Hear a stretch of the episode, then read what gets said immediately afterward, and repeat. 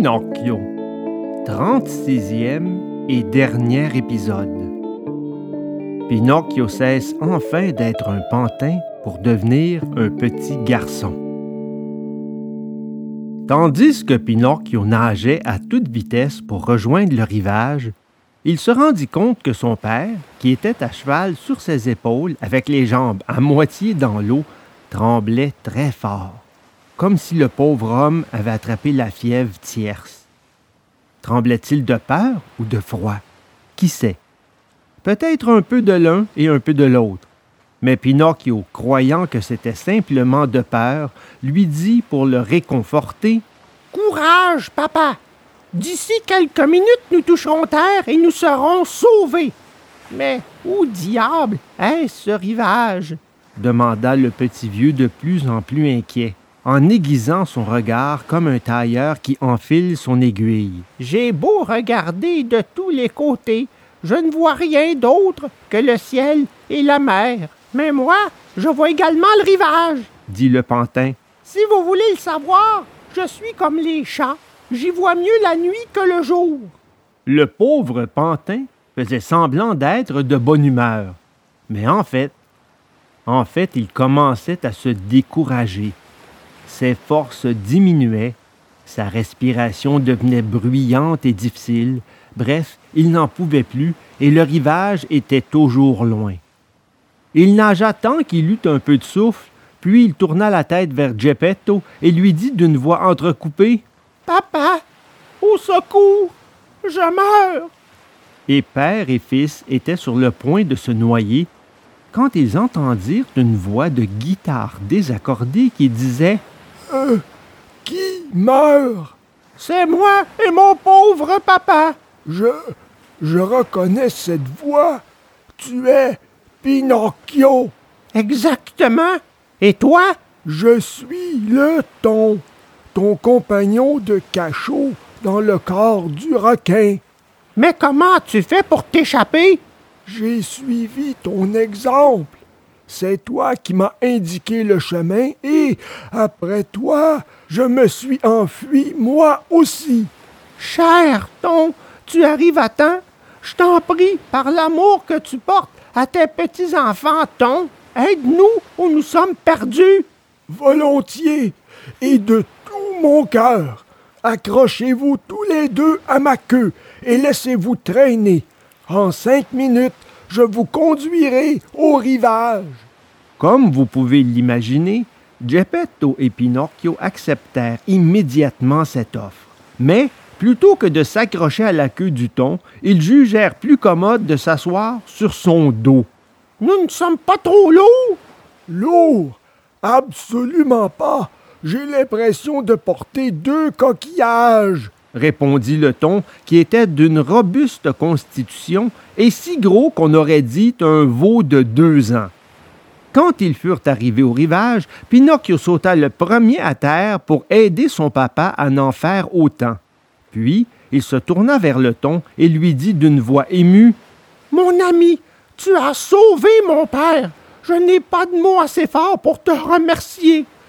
Permets-moi, du moins, de te donner un baiser en signe de reconnaissance éternelle. » Le thon sortit de l'eau son bout de nez et Pinocchio, s'agenouillant, lui déposa un baiser très affectueux sur la bouche. À ce trait de tendresse aussi vive que spontanée, le pauvre thon, qui n'en avait pas l'habitude, se sentit tellement ému que, honteux de se faire voir pleurant comme un enfant, il replongea la tête sous l'eau et disparut. Cependant, le jour s'était levé. Alors, Pinocchio offrit son bras à Geppetto, qui avait à peine la force de tenir sur ses jambes, et lui dit: « Appuyez-vous sur moi, cher petit papa, et allons-y. Nous marcherons tout doucement, comme des fourmis, et quand nous serons fatigués, nous nous reposerons au bord du chemin. » « Et où faut-il aller? » demanda Geppetto. « À la recherche d'une maison ou d'une cabane, où l'on nous fera la charité d'un morceau de pain et d'un peu de paille pour nous coucher. » Ils n'avaient pas fait 100 pas qu'ils virent, assis sur le talus qui bordait la route, deux individus à la sale mine, postés là pour demander l'aumône. C'étaient le renard et le chat, mais ils étaient méconnaissables. Figurez-vous que le chat, à force de jouer l'aveugle, avait fini par le devenir véritablement. Le renard vieilli, ravagé par la teigne, tout pelé d'un côté, n'avait même plus de queue. C'est ainsi. Ce sinistre coquin, tombé dans la plus noire misère, s'était trouvé un beau jour contraint de vendre jusqu'à sa belle queue à un marchand ambulant qui l'avait acheté pour s'en faire un chasse-mouche. « Oh, Pinocchio » s'écria le renard d'une voix pleurnicharde. « Fais la charité à deux pauvres infirmes. »« Infirmes » répéta le chat. « Salut, beau masque! Vous m'avez trompé une fois, mais vous n'y me reprendrez plus. »« Crois-le bien, Pinocchio, nous sommes aujourd'hui pauvres et malheureux, pour de vrai. »« Pour de vrai, » répéta le chat. « Si vous êtes pauvres, vous l'avez mérité. Souvenez-vous du proverbe qui dit « Argent volé ne profite jamais. »« Salut, beau masque! » »« Eh, pitié de nous! » De nous. Salut, beau masque. Souvenez-vous du proverbe qui dit « Farine du diable tourne en bran ». Ne nous abandonne pas. Donne pas, répéta le chat. Salut, beau masque. Souvenez-vous du proverbe qui dit « Qui vole le manteau de son prochain, d'ordinaire meurt sans chemise ». Et là-dessus, Pinocchio et Geppetto continuèrent tranquillement leur route. Jusqu'à ce que, 100 pas plus loin, ils aperçoivent au fond d'un sentier, au beau milieu des champs, une belle chaumière tout en paille, avec un toit couvert de tuiles et de briques. « Cette chaumière doit être habitée. Allons-y et frappons à la porte. » Ils y allèrent, en effet, et frappèrent. « Qui est-ce? » demanda une petite voix de l'intérieur.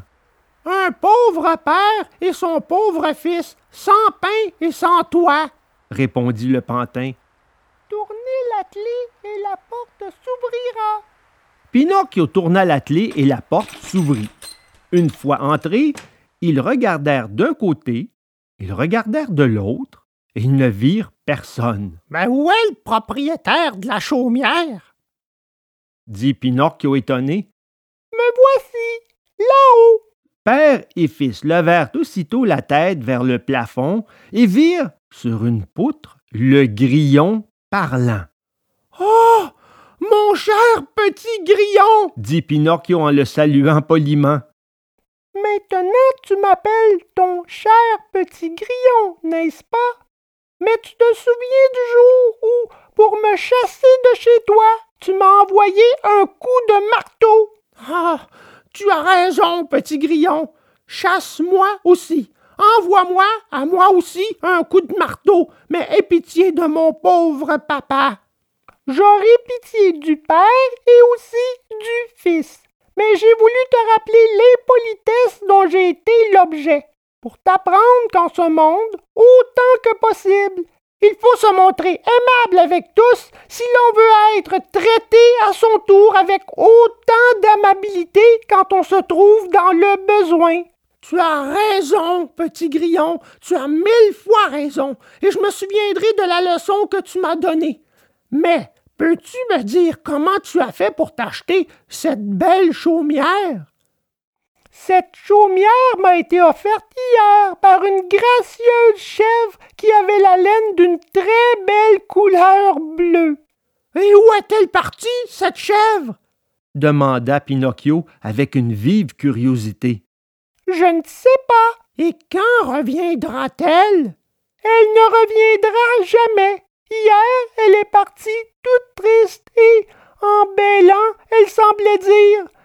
« Pauvre Pinocchio, je ne le reverrai plus jamais maintenant. À l'heure qu'il est, le requin l'a sûrement dévoré. » « Elle a vraiment dit ça?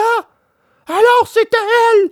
C'était elle! Oh, c'était ma chère petite fille! » se mit à crier Pinocchio en sanglotant et en versant des torrents de larmes. Quand il eut bien pleuré, il s'essuya les yeux et, après avoir préparé un bon petit lit de paille, il aida le vieux Geppetto à s'étendre dessus, puis il demanda au grillon parlant « Dis-moi, petit grillon, où pourrais-je trouver un verre de lait pour mon pauvre papa? » « À 300 mètres d'ici, il y a le maraîcher Gros-Jean qui garde les vaches. Va le trouver et tu auras le lait que tu veux. » Pinocchio courut chez Gros-Jean, le maraîcher.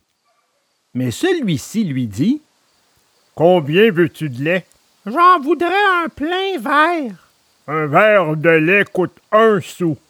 Ben, commence par me donner le sou. »« Je n'ai même pas 1 centime. » répondit Pinocchio tout triste et mortifié. « Ça tombe mal, mon cher pantin, » répliqua le maraîcher. « Si tu n'as même pas 1 centime, je n'ai même pas 1 goutte de lait pour toi. »« Oh, tant pis, » dit Pinocchio. Et il se disposait à s'en aller. « Attends un peu, » dit Gros-Jean. « Nous pouvons peut-être nous arranger, toi et moi. Tu tournerais la Noria? »« Qu'est-ce que c'est que ça, la Noria? » C'est cet engin de bois qui sert à monter de l'eau du puits pour arroser le potager. Je vais essayer. Eh bien, monte-moi 100 seaux d'eau et pour te dédommager de ta peine, je t'offrirai 1 verre de lait. D'accord. Gros-Jean conduisit le pantin dans le potager et lui apprit la manière de tourner la noria. Pinocchio se mit tout de suite au travail. Mais avant d'avoir monté les 100 seaux d'eau, il était inondé de sueur de la tête aux pieds. Jamais il n'avait enduré une telle fatigue. « Jusqu'ici, » dit le maraîcher, « ce travail de tourner la noria, je le faisais faire à mon âne, mais aujourd'hui ce pauvre animal est sur le point de mourir. »« Ah, vous m'amenez le voir? » »« Ben volontiers. » Dès que Pinocchio fut entré dans l'écurie, il vit un beau petit âne étendu sur la paille, épuisé de faim et de fatigue.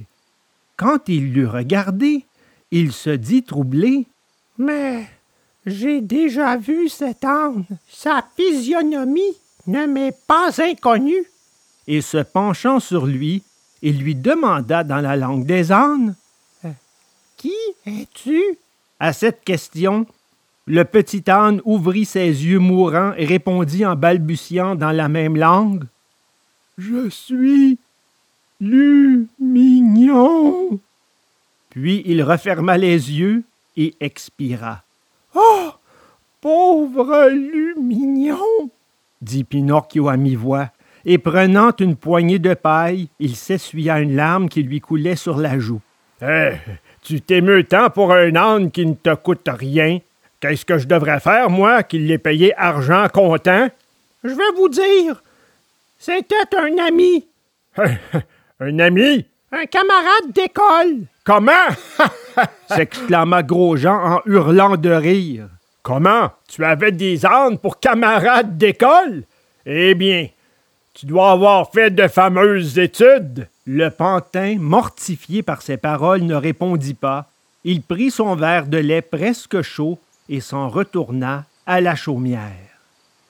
À partir de ce jour, il continua, pendant plus de 5 mois, à se lever chaque matin avant l'aube pour aller tourner la noria, et gagner ainsi le verre de lait qui faisait tant de bien à la santé défaillante de son père. Et il ne se contenta pas de cela. Durant le temps qui lui restait, il apprit aussi à fabriquer des corbeilles et des paniers de joncs. Et avec l'argent qu'il en retirait, il pourvoyait de façon très avisée à toutes les dépenses journalières. Entre autres choses, il fabriqua lui-même une élégante petite carriole pour promener son papa et lui faire prendre un bol d'air les jours où il faisait beau. Et à la veillée, il s'exerçait à lire et à écrire. Pour quelques centimes, il avait acheté au village voisin un gros livre auquel manquait la couverture et la table des matières, et c'est dans ce livre qu'il faisait ses lectures. Pour écrire, il se servait d'un fétu taillé comme une plume. et comme il n'avait ni encre ni encrier, il le trempait dans un petit flacon rempli de jus de mûre et de jus de cerise. Le fait est que, à force de bonne volonté, d'ingéniosité, de travail et de débrouillardise, il avait réussi non seulement à procurer de quoi vivre presque largement à son père toujours souffrant, mais encore à mettre de côté 40 sous pour s'acheter un petit habit neuf. Un matin, il dit à son père : « Je vais au marché voisin m'acheter un paletot, un petit béret et une paire de chaussures. Quand je reviendrai à la maison, ajouta-t-il en riant, je serai si bien habillé que vous m'apprendrez pour un grand seigneur. » Et sortant de la maison, il se mit à courir tout content, tout joyeux, quand tout à coup il s'entendit appeler par son nom, et se retournant, il vit une belle limace qui débouchait de la haie. « Tu ne me reconnais pas? » dit la limace. « Il me semble que oui, et pourtant... » « Tu ne te souviens pas de cette limace qui était la femme de chambre de la fée aux cheveux bleus? Tu ne te souviens pas de la fois où je suis descendu pour t'éclairer et où tu étais resté le pied enfoncé dans la porte de la maison? »« Je me souviens de tout cela! » s'écria Pinocchio. « Réponds-moi vite, ma belle petite limace. Où as-tu laissé ma bonne fée? Que fait-elle? M'a-t-elle pardonné?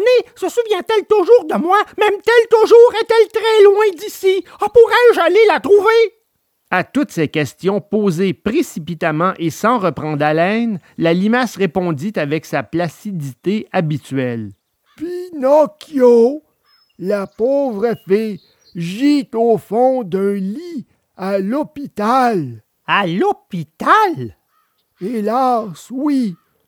Frappée de 1000 malheurs, elle est tombée gravement malade et n'a plus de quoi s'acheter un morceau de pain. »« Vraiment? Oh, que tu me fais de la peine! Oh, pauvre petite fille! Pauvre petite fille! Pauvre petite fille! Si j'avais 1 million, je courrais le lui porter! « Je n'ai que 40 sous. Les voici. J'allais justement m'acheter un habit neuf. Prends-les, limace, et va vite les porter à ma bonne fille. »« Et ton habit neuf? »« Que m'importe l'habit neuf. Je vendrai jusqu'à ces guenilles que je porte pour pouvoir l'aider. Va, limace, dépêche-toi, et reviens ici dans 2 jours. J'espère pouvoir te donner encore un peu d'argent. Jusqu'ici, j'ai travaillé pour faire vivre mon papa. » À partir d'aujourd'hui, je travaillerai 5 heures de plus pour faire vivre aussi ma gentille maman. Adieu, limace, je t'attends dans 2 jours. La limace, contre son habitude, se mit à courir comme un lézard dans les grandes canicules d'août. Quand Pinocchio rentra chez lui, son papa lui demanda « Et ton habit neuf?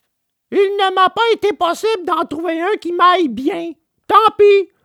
Je l'achèterai une autre fois. » Ce soir-là, Pinocchio, au lieu de veiller jusqu'à 10 heures, veilla jusqu'à minuit passé. Et au lieu de faire 8 corbeilles de jonc, il en fit 16. Puis, il alla se coucher et s'endormit. Et tandis qu'il dormait, il lui sembla voir en rêve la fée, toute belle et souriante, qui, après lui avoir donné un baiser, lui parla ainsi. « Bravo, Pinocchio! À cause de ton bon cœur, je te pardonne toutes les sottises que tu as faites jusqu'à présent. Les enfants qui secourent avec amour leurs parents dans leur misère et leur infirmité méritent toujours beaucoup de louanges et d'affection, même s'ils ne peuvent être cités comme des modèles d'obéissance et de bonne conduite. À l'avenir, sois raisonnable et tu seras heureux. » À cet instant, le rêve finit, et Pinocchio s'éveilla en ouvrant des yeux grands comme ça. Imaginez maintenant son étonnement quand il s'aperçut qu'il n'était plus un pantin de bois, mais qu'il était devenu un petit garçon comme tous les autres.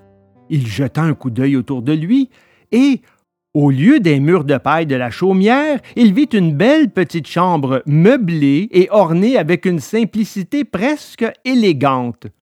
En sautant de son lit, il trouva tout préparé de beaux vêtements neufs, un béret et une paire de bottines en peau qui lui allaient comme un gant. Dès qu'il se fut habillé, le geste lui vint tout naturellement de se mettre les mains dans les poches. Et il en sortit un petit porte-monnaie d'ivoire sur lequel étaient inscrits ces mots. « La fée aux cheveux bleus restitue à son cher Pinocchio les 40 sous qu'il lui a donnés et le remercie de tout son cœur. » Il ouvrit le portefeuille et au lieu des 40 sous de cuivre, il vit briller 40 écus d'or tout flambant neuf. Ensuite, il alla se regarder dans le miroir et il crut voir quelqu'un d'autre que lui. Ce n'était plus l'image habituelle d'une marionnette de bois qui s'y réfléchissait, mais l'image vive et intelligente d'un bel enfant aux cheveux châtains, aux yeux bleus, à l'air gai et joyeux comme un matin de Pentecôte. Au milieu de toutes ces merveilles qui succédaient les unes aux autres, Pinocchio ne savait même plus s'il était vraiment réveillé ou s'il rêvait encore les yeux ouverts. « Et papa, où est-il? » s'écria-t-il brusquement. Et entrant dans la chambre voisine, il trouva le vieux Geppetto florissant de santé, fringant et de bonne humeur, comme autrefois. Il avait tout de suite repris sa profession de sculpteur sur bois, et était précisément en train de dessiner un beau cadre abondamment orné de feuillages, de fleurs et de diverses têtes d'animaux. « Dites-moi, papa, je serais bien curieux de savoir comment s'explique ce brusque changement, » lui demanda Pinocchio en lui sautant au cou et en le couvrant de baisers. « Le mérite t'en revient entièrement, » dit Geppetto. « Mais pourquoi? » Parce que lorsque les enfants de méchants qu'ils étaient deviennent bons, ils ont le pouvoir de faire prendre un aspect nouveau et souriant, aussi à l'endroit qu'habite leur famille. Et le vieux Pinocchio de bois, où sera-t-il caché?